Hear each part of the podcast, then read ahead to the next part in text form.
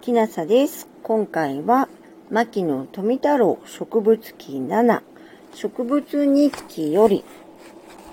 イタコのあやめはあやめではないです。古くから人々に口ずさまれて知られている利用に、イタコ出島のマコモの中で、あやめ咲くとは塩らしやという歌があります。私はこの歌に読まれているあやめという言葉に目を光らし、おい、いたこ出島のあやめ、ちょっと来いとこれを捉えて、植物裁判にかけてみました。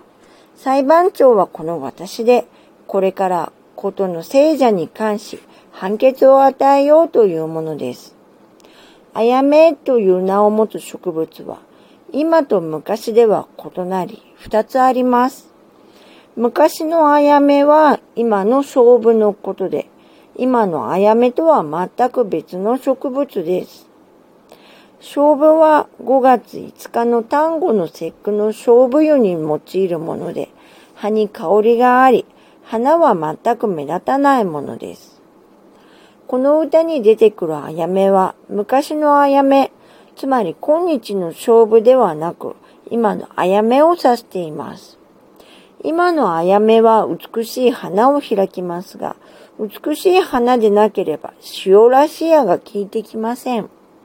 次に、いたこ出島のまこもの中でという文句から察すると、このあやめが咲いているところは、まこもの茂っているところということになります。ところが、水中に茂るまこもと混ざってあやめが咲くということはないのです。あやめは湿った水際などには生えず、乾いた土地に生えるものだからです。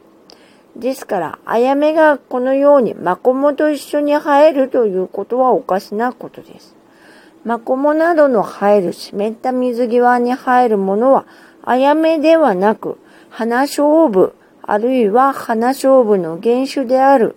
の花勝負でなければなりません。したがって先の歌は、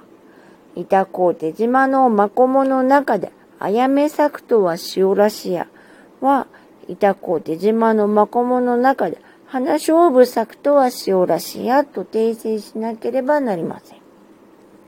いたこでは今日も、あやめ祭りなどを行い、あやめ温度などを作って観光客を呼んでいますが、あやめというのは間違っていますから、花勝負とすべきです。あんまりあらを探すのは不風流という人もいますが、私のこの植物裁判の判決は、板子出島のあやめは、あやめではないぞよ。花勝負であるぞよ、というわけです。牧野富太郎植物記7植物日記よりいた子のあやめはあやめではないでした。あなたが聞いていらっしゃるのが夜でしたらよく眠れますようにおやすみなさい。